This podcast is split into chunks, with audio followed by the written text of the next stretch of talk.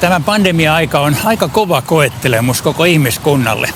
Sitä on lehdissä kuvattu jopa apokalyptisena aikana. Puhuuko siis raamattu tästä jotakin? Toisessa videossa juttelin vanhan testamentin näkökulmasta ja nyt sitten uuden testamentin. Onko siis ilmestyskirjassa jotakin sanottu tästä katastrofista, joka ihmiskuntaa tällä hetkellä koettelee? No, kyllä ja ei. Siellä nimittäin puhutaan rutoista, siellä puhutaan suurista katastrofeista, jotka kohtaavat ihmiskuntaa. Voi olla, että tästäkin on siellä kysymys.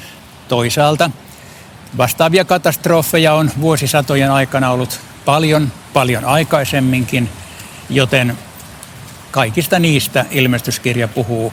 Emme välttämättä siirrä sitä juuri tähän tapahtumaan.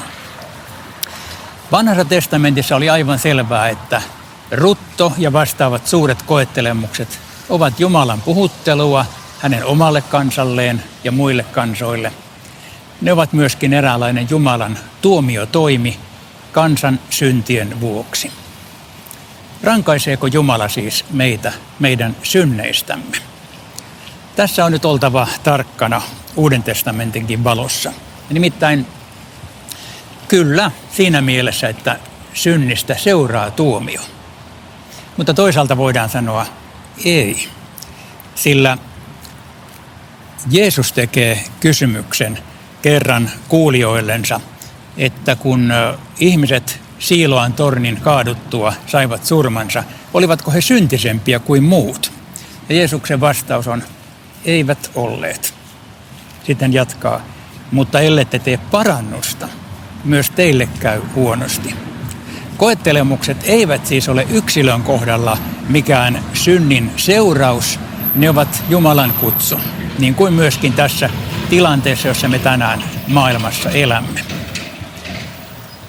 Mutta onko äh, pandemia lopun ajan merkki?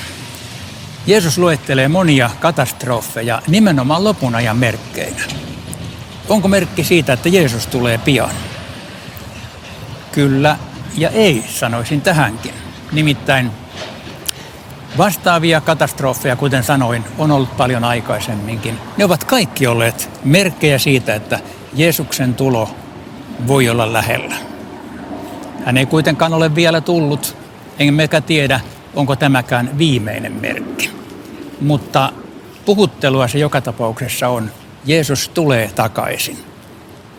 Ja siksi meidän pitää valvoa ja tässä pandemian yhteydessä meidän pitää myös varoa sellaista kristittyjen, sanoisinko, eskatologista synkkämielisyyttä, jossa me ikään kuin manaamme kaikki nämä lopun ajan merkit ihmiskunnan niskoilla. Ajattelemme, että ei tässä tarvitse kristittyjen mitään tehdä. Kyllä tässä täytyy. Täytyy tehdä kaikki se, mitä meille on sanottu. Ja samalla me rukoilemme ja samalla me käännymme Jeesuksen puoleen. Siis varsinainen sanoma on se, lähde seuraamaan Jeesusta, niin sinulle käy hyvin.